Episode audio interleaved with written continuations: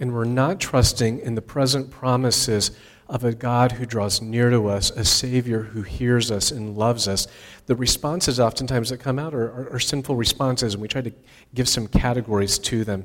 And so, what we're going to do in this session is we're going to begin to say, okay, how do we, how do we actually get over here? How do we actually get over here to this fruit tree? Uh, you know, Paul Tripp gives the, gives the analogy of fruit stapling, which I think is hilarious. You know, I, I live probably about a, a block away from these massive apple orchards. And uh, every year, about this time of year, our family goes and we pick apples. And, you know, it's such a comical thing that, that Tripp points out. But imagine if, you know, you had this, this fruitless tree out in your backyard and you see your husband out with the ladder and he's got this huge barrel or, you know, basket of apples and a stapler you know, and he's going out and he's, you know, taking an apple and stapling it to the branches, right? We, we, we would want to call a doctor, right? Because we think maybe something's not right here, you know? Uh, and I think a lot of times in the Christian life, we're, we're doing that. We try to do that. We try to do the fruit stapling thing, right? We, we, we see the, the bad stuff over here and we say, well, how do we get over here? And instead of actually, I would say, responding right, in faith and repentance, uh, out of this, we, we become fruit staplers. We, we go get a little basket of fruit and try to staple it to the tree. And so, what we're going to try and do in this session is we're actually going to talk about this piece right here. We're going to talk about the cross. And how do we move from this to this? And the answer is through faith and repentance, right? Uh, we talk about repentance not only being the way into faith, but it's the way on in faith, right? That, that repentance is not just something that you do one time, right, when you uh, repent and believe the good news, but that repentance is actually the way to live a life that pleases God. So that's a little bit of the, the big framework. When we think about this type of change, then, when we think about the change that we've already talked about uh, in those first two sessions, we want to talk about what, what really motivates that. What are the present realities that we need to be reminded of that can animate our obedience and that can animate godly change? I love what Bryan Chapell writes. He says this He says, There's nothing more effective than guilt to get people to obey God's standards, but there's nothing less efficacious in sanctifying them to God right? Nothing is more effective than guilt to get people to obey God's standards, and nothing less efficacious than sanctifying them to God. So, what I want to say here is the, the reason and the motivation towards change is not that I want all of you to feel really bad and depressed about what we talked about last session, and that that becomes the motivation. That's really not the motivation to change, of, oh man, I'm a really bad person. And that then animates and motivates your obedience that's not going to be efficacious. I think that guilt can work as a motivator, but it's a rarely a long term motivator. And you probably even seen that, those of you who are parents, right? You can motivate for a little bit of time in parenting with, with, with guilt, but in the long run, it's not a long term motivator. Let's read, let's read what I think about is a little bit of a better motivator. Turn over in your Bibles, if you have them, to, to Galatians 2.20. I think Paul gives us a little bit of a clue of what this life is supposed to look like and how it's supposed to be motivated. And again, it's not going to surprise you that, you know, when Paul has the opportunity, he's going to restate the gospel. He's going to give us the gospel in yet another way. And, and you can even see here in this way that it's broken down, Paul is going to talk about the redemptive fact that's true about you, the present reality, and then the reality of how it actually impacts your everyday living. Paul says, I have been crucified with Christ. It is no longer I who live, but Christ who lives in me.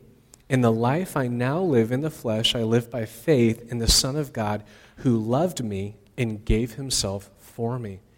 You begin to see in Paul's thinking, he kind of parses out this, this diagram in, in, in, three different movements, right? There's the redemptive fact. He says, listen, this is what is true about me as a believer. I have been crucified with Christ and I no longer live. My life now has been caught up in Christ. I am a part of his family. And that present reality means because I have been crucified in Christ, that it's not about me, but it's about what? The present reality is that Christ lives in me. I'm supposed to be a signpost to his glory. I'm supposed to be pointing other people to him. The results then, or again, maybe that's a bad word. We could maybe put fruit, right? The fruit then for everyday living is this is the life that I live in the body, which I love I love how he particularizes that. It's not our, our faith never comes disembodied, right?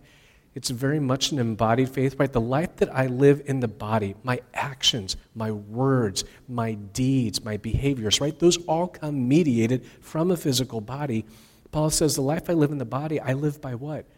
I live by guilt. You know, God guilts me into doing this. No, I live it by what? I live it by faith in the Son of God who what? Who loved me and gave himself for me. The opposite, I really think, of being motivated by guilt is being motivated by what? By love. It's being motivated by love. And in fact, Paul talks about that in 1 Corinthians 2, where he says, May the love of Christ compel you, or may the love of Christ control you. Love is a much better motivator than guilt.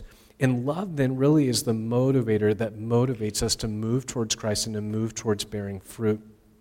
So, because of the finished work of Christ on the cross, which we know about and we talk about, and I, I, think we rightly highlight, what do you do then with the sinful responses of life, those thorn bush responses that we talked about? How do you move from that thorn bush over to bearing fruit?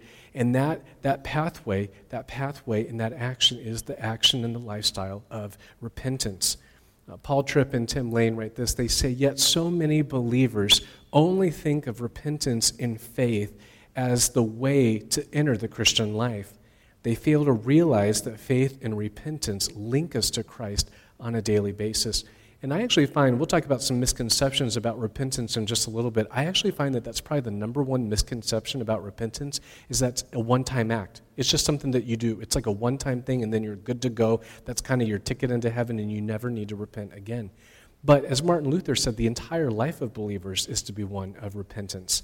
Uh, Tim Keller goes on to say this. He says, All of life repentance is the best sign that we are growing deeply and rapidly into the character of Jesus all of life repentance is the best sign that we are growing deeply and rapidly into the character of Jesus Christ. So, before we talk about repentance, let's talk about some common misconceptions about repentance. The first of which is this is I oftentimes find that people have a very self-centered view of repentance. Repentance is all about me. Uh, repentance is a one-time thing, which we already mentioned. Uh, this is a big one. A lot of times people say, well, being sorry is the same thing as repentance. And we'll talk about that tomorrow in the message about a lot of times sorry or the language of apology kind of gets lumped in with forgiveness and repentance. But being sorry is not the same thing as repentance. Uh, also, that repentance can be selective, right? A lot of times people say, well, you know, I'm not as concerned about this thorn bush response over here, but, you know, I'll repent from this. No, repentance can't be selective all of life, repentance is what we're after. Another oftentimes misconstrued or misconception about repentance is that confession in and of itself is repentance. And I don't know about you, but in Cleveland, I live in a very Catholic area. Northeast Ohio is heavily Catholic. And so a lot of times we view repentance as simply going into the box, confessing to a priest. The priest then tells you, you know, hey, that's 10 Hail Marys, gives you some type of penance. And, and that's what true repentance is. But confession isn't repentance. Uh, confession is a part of the repentance process, but it's not the whole of what repentance is. Uh, oftentimes, in, in, marriage counseling and in individual counseling, there's the belief that repentance should eliminate consequences. That repentance should eliminate any consequences for my sin. So, uh, you know, I've cheated on my wife and I've asked her forgiveness and I've quote unquote repented. So, why doesn't she trust me? Why is, why is she still asking me to be in counseling? Or why is she following me around? Or why is she asking me all these questions or asking me to be accountable? Doesn't, doesn't she forgive me? And the idea there is that repentance should just eliminate any consequences that should come about from uh, one person's actions. Uh, the other thing is that sorrow equals repentance, right? And we see this in 2 Corinthians where Paul talks to the Corinthian church and he talks about godly sorrow versus worldly sorrow. Some people think that just being emotional about their sin that that's repentance because I'm, I feel bad about it or that I express some sorrow. Uh, there's a lot of times that people can express sorrow over their sin, and that's not godly repentance. It's a worldly sorrow that Paul ends up saying actually leads to death versus a godly sorrow that leads to repentance. And so, what I want to do in, in the time that we have left is talk through seven principles of what true and authentic repentance is. If we're looking at that fruit tree and we're trying to say, how do we move from those thorn bush responses to being a person that bears the fruit that Christ has called us to and given us the grace to be able to fulfill, how do we do it? And we're saying it's the, it's the lifestyle of repentance and faith. It's coming to Christ, acknowledging those thorn bush responses. It's saying, listen, God, I'm sorry, forgive me. It's that repentance that is so key. And so we want to really spend some time unpacking what true repentance is. The first principle is this is that true repentance is a gift from God. And this is one of the very first things that I'll start with in counseling is trying to help counselees say and understand that repentance is not a self-generated act. Repentance is something that God grants to you and gives to you as a grace. Now turn over in your Bible to Psalm 51. Again, this is a well-known psalm, I'm sure to many of you. It's David's famous psalm of repentance. We'll pick it up in verse 10. And again, a verse that is incredibly familiar for many of you. David cries out in verse 10 of Psalm 51 Create in me a clean heart, O God, and renew a right spirit within me. And I think sometimes we miss that. Who's doing the creating here? Who's doing the renewal? Is it me? No, it's God. David is crying out and he's saying, God, will you do this? Will you create in me a clean heart, excuse me, and renew a right spirit within me?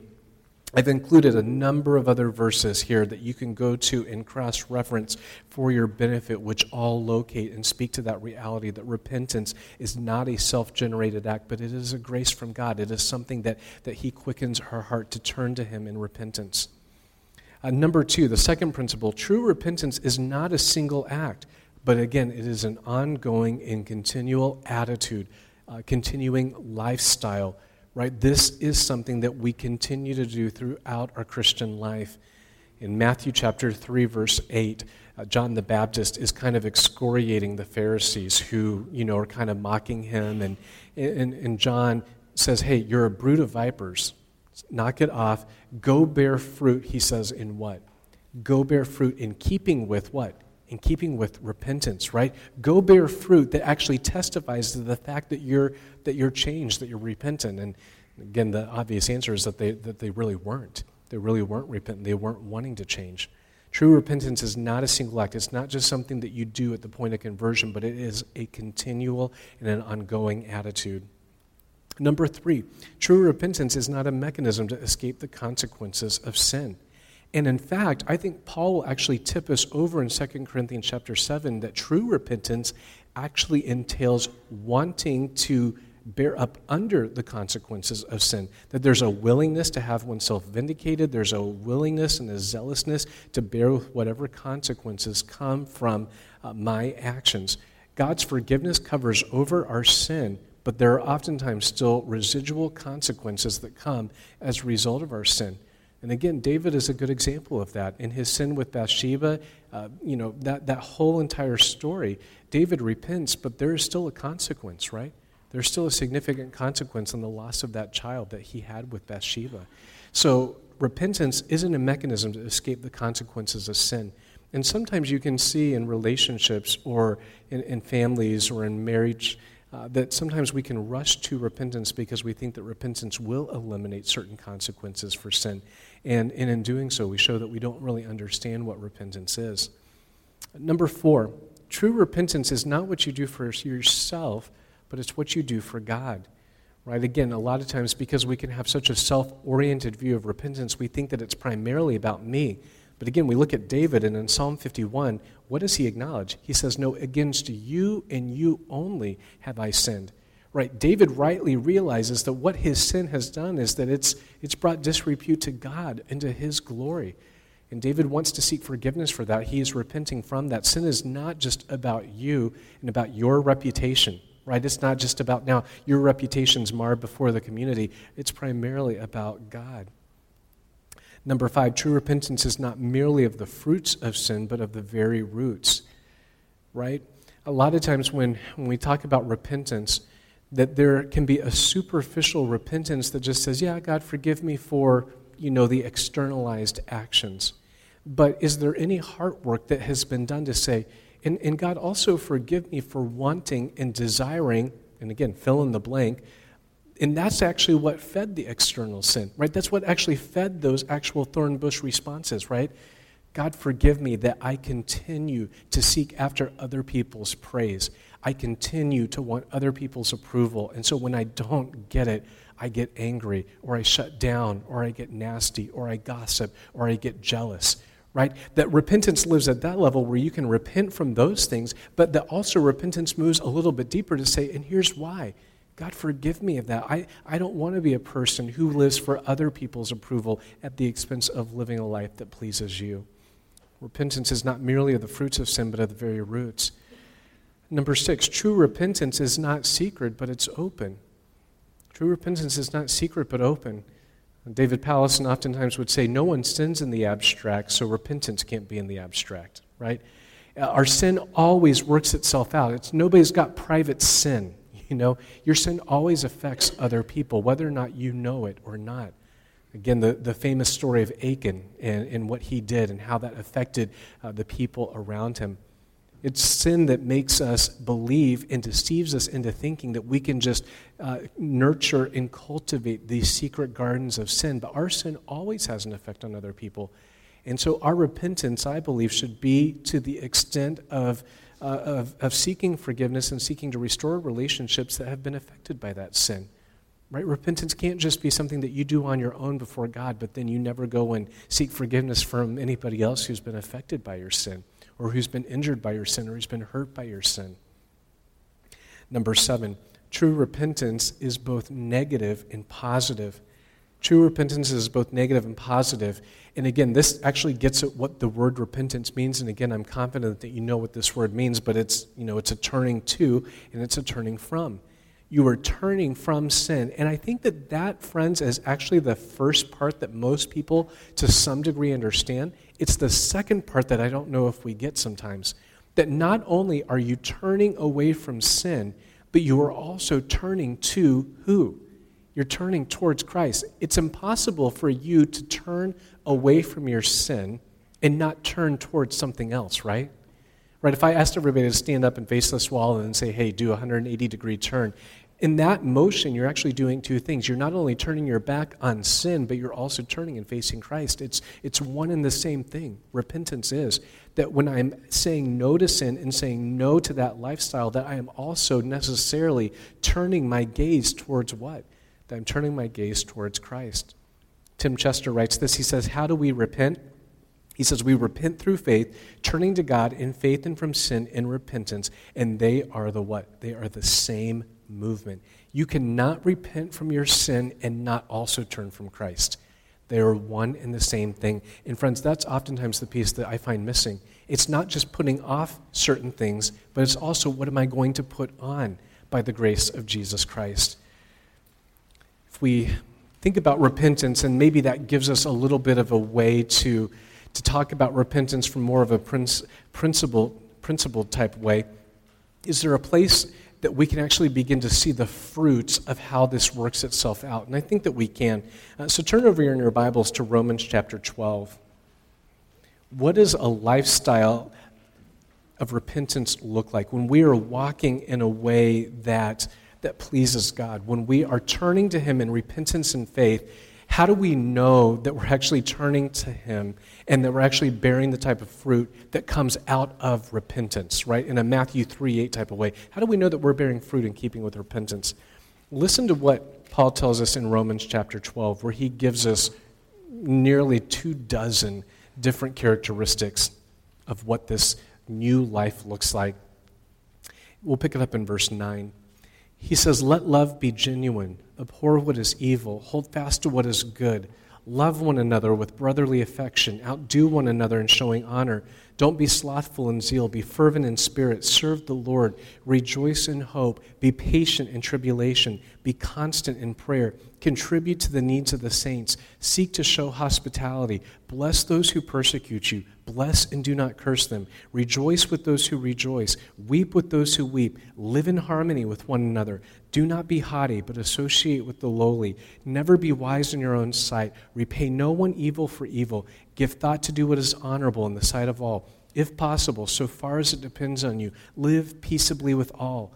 Beloved, never avenge yourselves, but leave it to the wrath of God, for it is written, Vengeance is mine, I will repay, says the Lord. To the contrary, if your enemy is hungry, feed him. If he is thirsty, give him something to drink. For by so doing, you will heap burning coals on his head.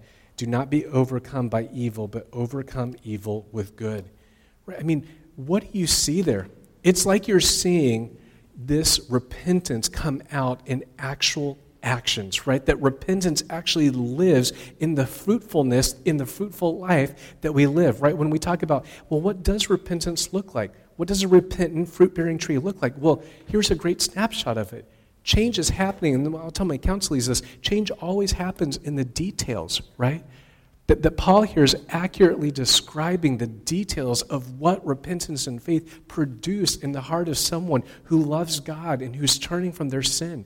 They're going to have a love that's genuine and that's not hypocritical.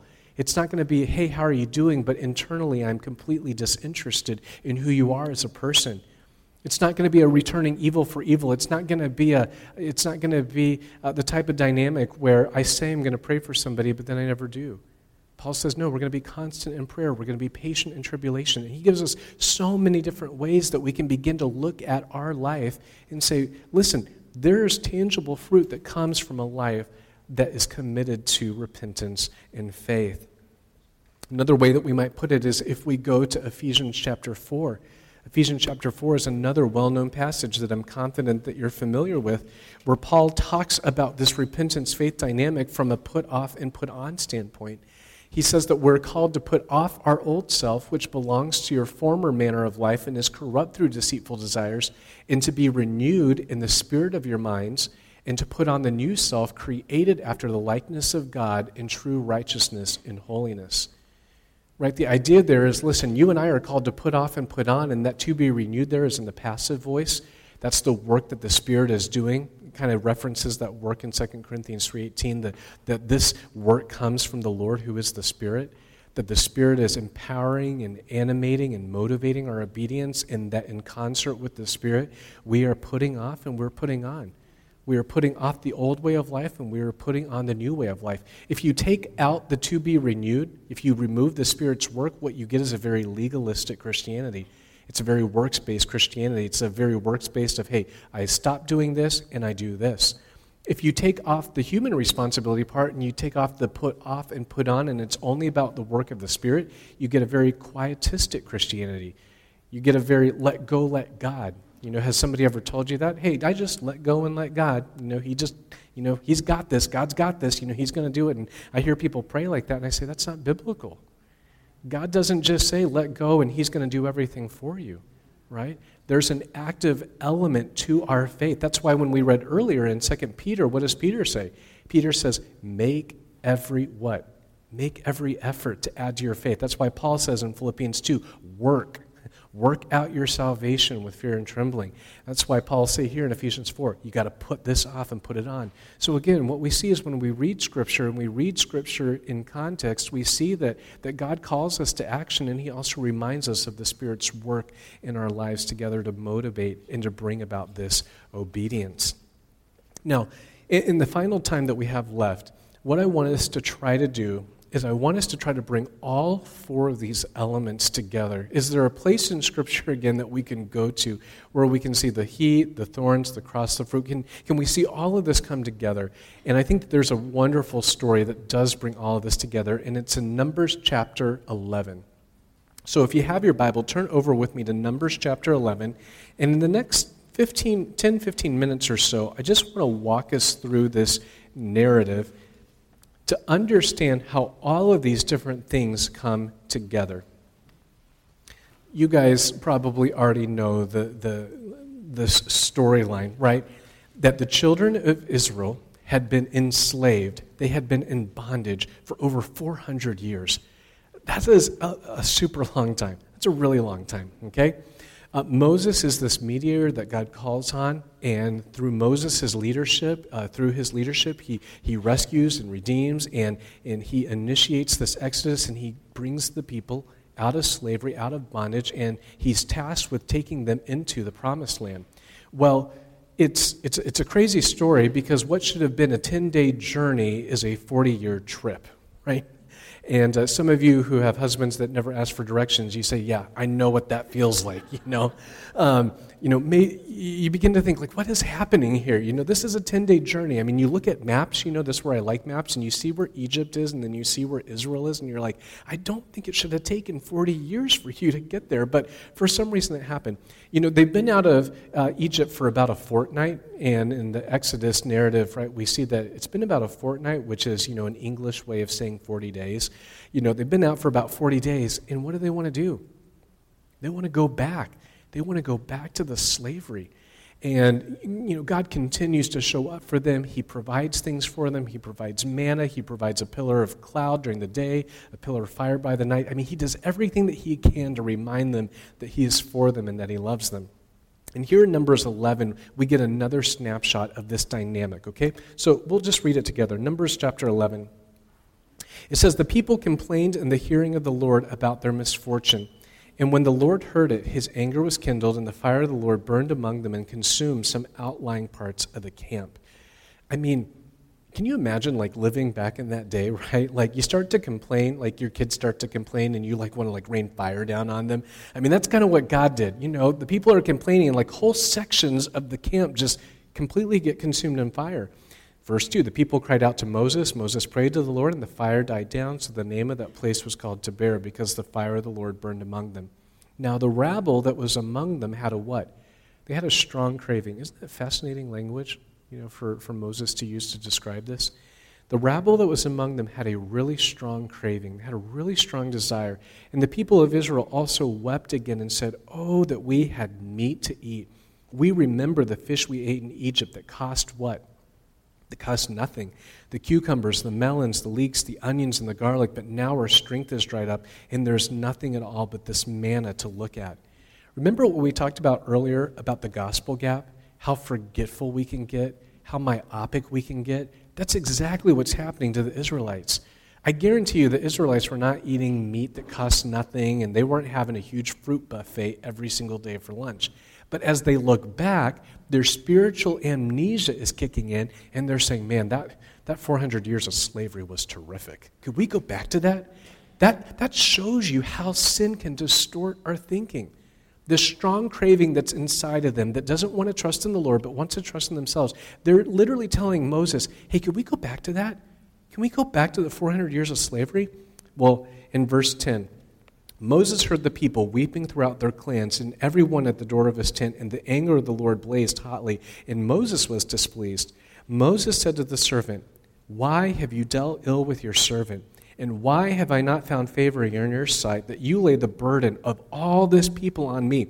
Did I conceive this people? Did I give them birth that you should say to me, Carry them in your bosom as a nurse carries a nursing child to the lamb that you swore to give their fathers? Where, where am I to get meat to give to all this people? For they weep before me and say, Give us meat that we may eat. I am not able to carry all this people alone. The burden is too heavy for me. If you will treat me like this, kill me at once, if I find favor in your sight that I may not see your wretchedness. I mean, it's a hot mess in the desert, essentially, is what we are learning. Moses, right? Moses over exaggerates the situation and the circumstances, right? He kind of catastrophizes a little bit, right? When we talk about those thorn bush responses, he says, Listen, did I give birth to two million Israelites? You know, why would you do this to me? Why do I have to bear up all under this? You know, you should, you should just kill me. Just kill me and get rid of it. So, what you see is you begin to see two parallel tracks. You see the children of Israel their heat is what? What's pressing in on them? It's their food, right? It's their food choices. They don't like what they have to eat. They're kind of tired of the manna. And so the thorn bush response that comes out is what? It's complaining, it's bitterness. They want to go back to what they had in Egypt. What's the heat for Moses? What's his trial? What's his situation? It's people. It's people. He's tired of dealing with the people. I love what Paul Tripp says. Paul Tripp says, I love ministry, it's just the people I can't stand. You know? And, uh, you know, if you're a pastor, you probably get a really good laugh because you know how true that is. You know, I'd love ministry if I never had to deal with people. And that's kind of how Moses felt. You know, God, I, I love ministry, but it's just these people, they're driving me nuts. And it's to the point where what's his thorn bush response? He wants to deny, avoid, escape. Just kill me. Just kill me. It's just, it's just not worth it, right? So, I mean, it's, it's a, it is a literal hot mess. You've got children of Israel and you've got Moses, and it, and it gets worse. So, uh, verse, uh, verse, drop down to verse 18. Basically, you know, they're all wanting meat. Give us meat. We're so tired of the manna. Like, let's get off the carbs. You know, could you just give us some meat?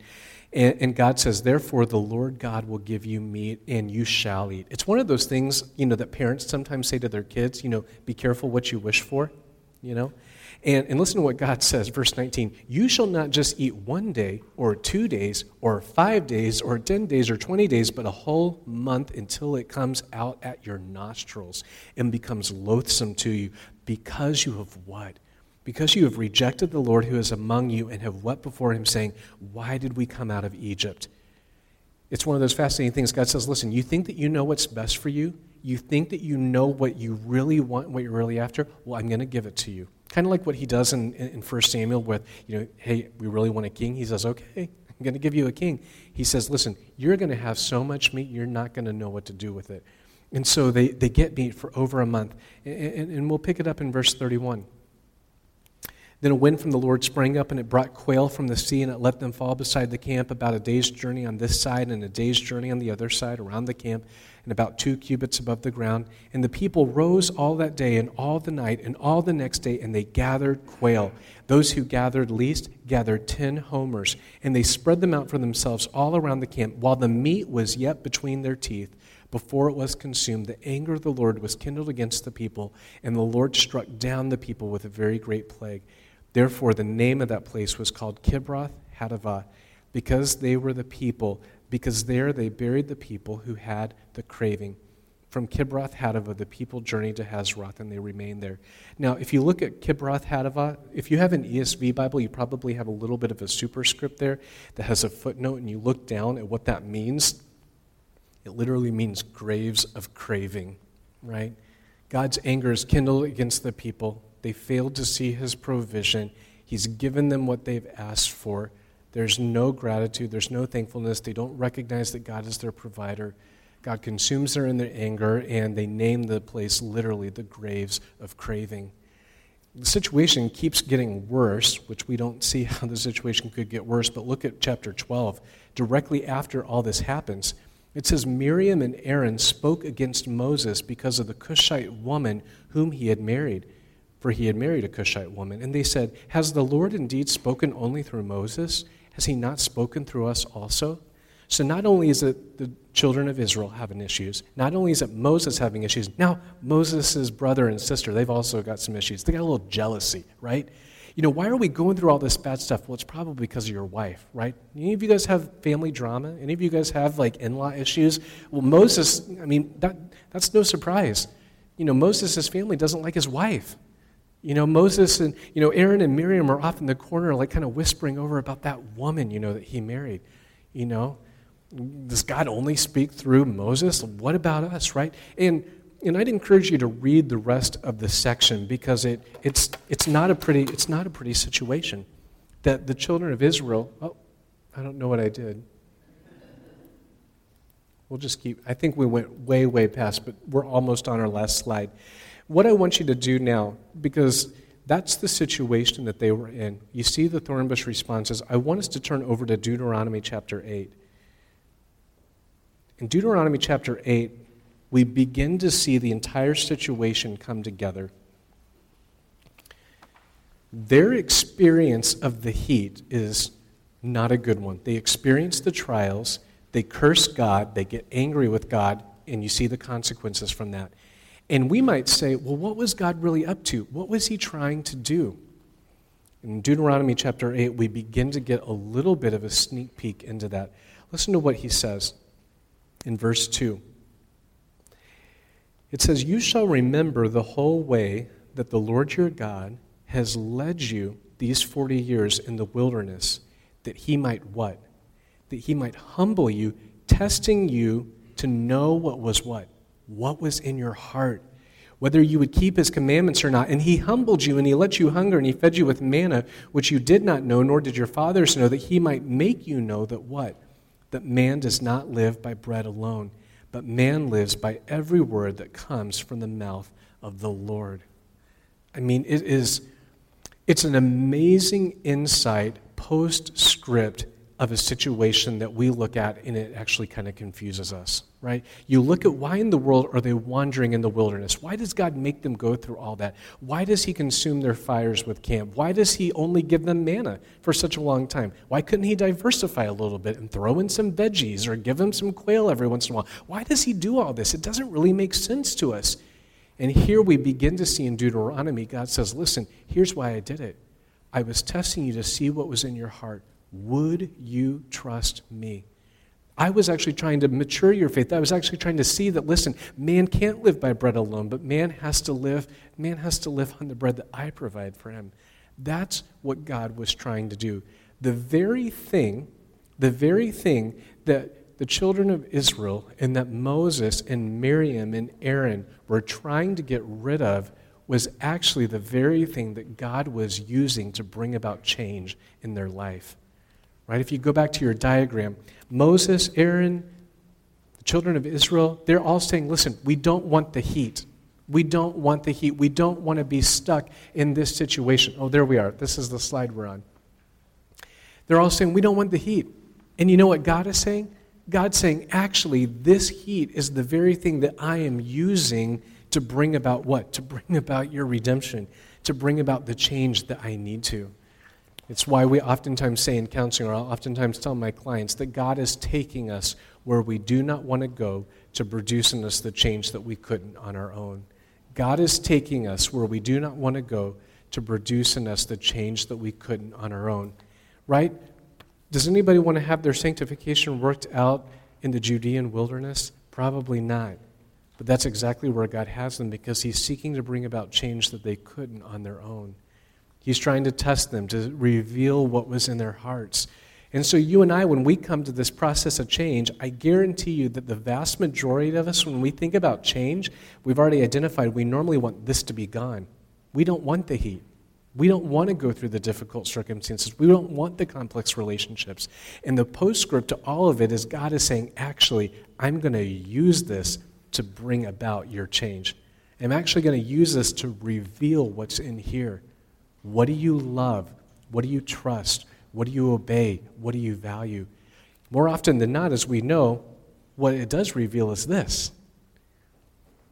And the beauty of God's grace then invites us into repentance to say, Listen, God, forgive me. God, I have run after other things. I have run after other things that I thought would satisfy that craving. I thought that more food, or a different kind of food, or a different leader, or if Moses had married a different wife, I thought that that would give me what I want, but it didn't. Forgive me. I repent. Create in me a clean heart. Renew a steadfast spirit within me. And, and that, friends, is what gets us over here. That's what gets us to a spot where we can bear fruit and live the life that God has called us to. And so when we, when we think about the process of change, what I've wanted to do is to not only give you those building blocks, but especially in that last building block, to give you a little bit of a roadmap that you can begin to map on the circumstances, the difficulties, and the hardships in your life, to begin to maybe even conceptualize who is God and what is He up to in my life.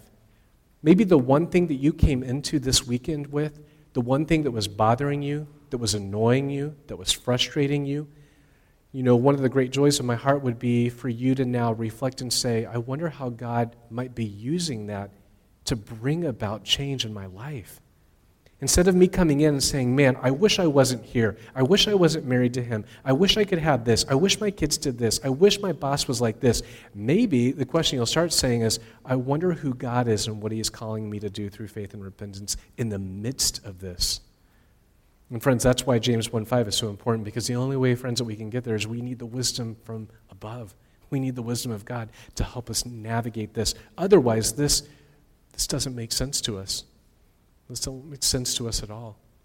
And so when we read Scripture, when we come to Scripture, when we, when we come to, to church, and when we're, when we're involved in community, we, we want to be people who have eyes to see who God is and what He's up to in our lives.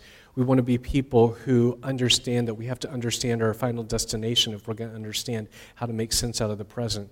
Right? The children of Israel had a little bit of that, at least in, in principle.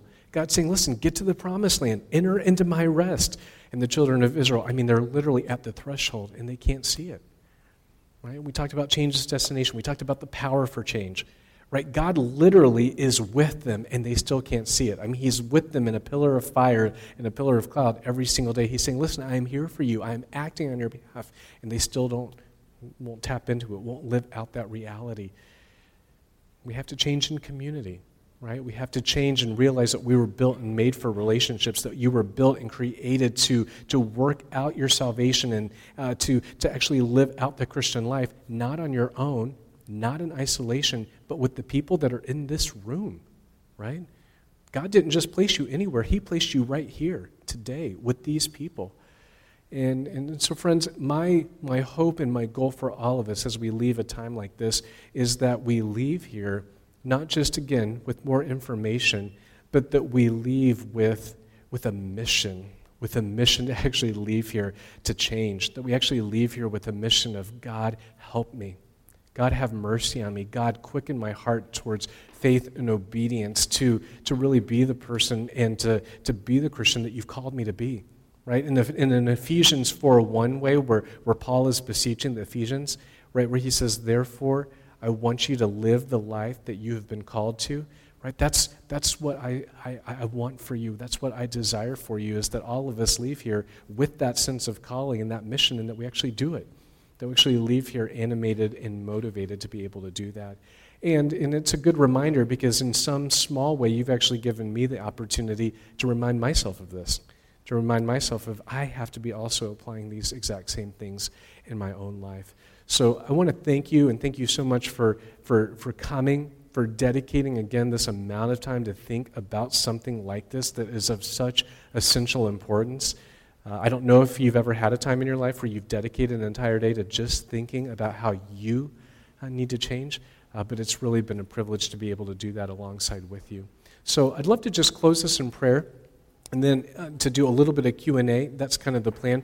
Again we can maybe transition into q&a but just for sake of this time to book end it with prayer to close it in prayer i think would be helpful for us. And i'd love to just pray for all of you and just pray that god would quicken your hearts that he would show up for you that he would be near to you he had mercy on you and uh, that cape bible church cape bible chapel would become a place where where the love of Christ is known by all who come through its doors. So let's pray. Uh, Father, we come to you uh, this afternoon and we confess that we are weak people. Uh, we confess that we're sinful people. Uh, Father, we confess to you that more often than not, we, we get a little forgetful and a little bit nearsighted when it comes to remembering and knowing who you are. Lord, would you forgive us of that? Would you forgive us of our spiritual amnesia and our myopia that only sees what we want, only sees about building our kingdom? Lord, we want to be about your kingdom, not ours. So forgive us when we have done things that have been more about our kingdom and not yours. Father, I pray for every single person here at Cape Bible Chapel who's here today to talk about and to think about biblical change. Lord, I pray that we wouldn't be guilty of what uh, other people can be guilty of, which is where we leave with information, but we don't actually work it out into our lives. That it doesn't matter if we have a lot of good knowledge, but if it's not working out in love, Lord, we're not going to be edifying anybody. We're not going to be edifying ourselves or edifying the body of Christ. So, Lord, I pray that you would take these truths that have been planted through the teaching of your word and that you would bring forth a great harvest. Father, I pray that people would remember most what we've learned from your word, not from something that I've said. Father, I pray that if there's anyone here today who is suffering, Father, if there's anyone here today who has had someone sin against them in, in an egregious way, Lord, would you draw near to them? Would you bring comfort to them? Father, would you help them to see you in the midst of their suffering and in the midst of their hardship, that you're a God who is intimately interested and desires to care for them? Father, if there's any of us here today who are struggling in secret gardens of sin, Father, if there's anyone here today who is nursing gardens of sin and, and, and nobody knows about it, don't want to be vulnerable because we'd be so embarrassed and so ashamed, Lord, would you, would you give them the courage and the foresight to reach out to somebody at their table? To talk to Pastor Ben or to talk to Pastor Eric or somebody else in leadership to, to just say, hey, I need help. I am slipping away, and externally everything might look okay, but internally my heart is, my heart is a mess of disordered desires. Lord, would you do that today?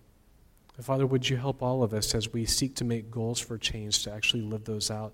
Help us tomorrow to actually go out on mission and already begin to practice some of the things that we've talked about. Would you help us to be a people that, that have love that is genuine and that is sincere and not hypocritical? Lord, would you help us tomorrow to, to maybe sit next to somebody different, to talk to somebody different, to gravitate towards the needy, to gravitate towards the least or the lost or the last? Would you help us to ask questions of people that are meaningful and not mundane? Would you help us to offer prayer to someone to help them in the midst of their hardship? Would you help us to be hospitable, to invite somebody over? Would you help us to see the needs that are right around us? Help us to get near needy people, Lord, because we are needy people ourselves. And so, Father, I pray that you would do what I can't do, and that through the work of your Spirit, you would apply the truth of your word to their lives, and that you'd bring about change not only in them, but also in me. And we ask this in Christ's name. Amen.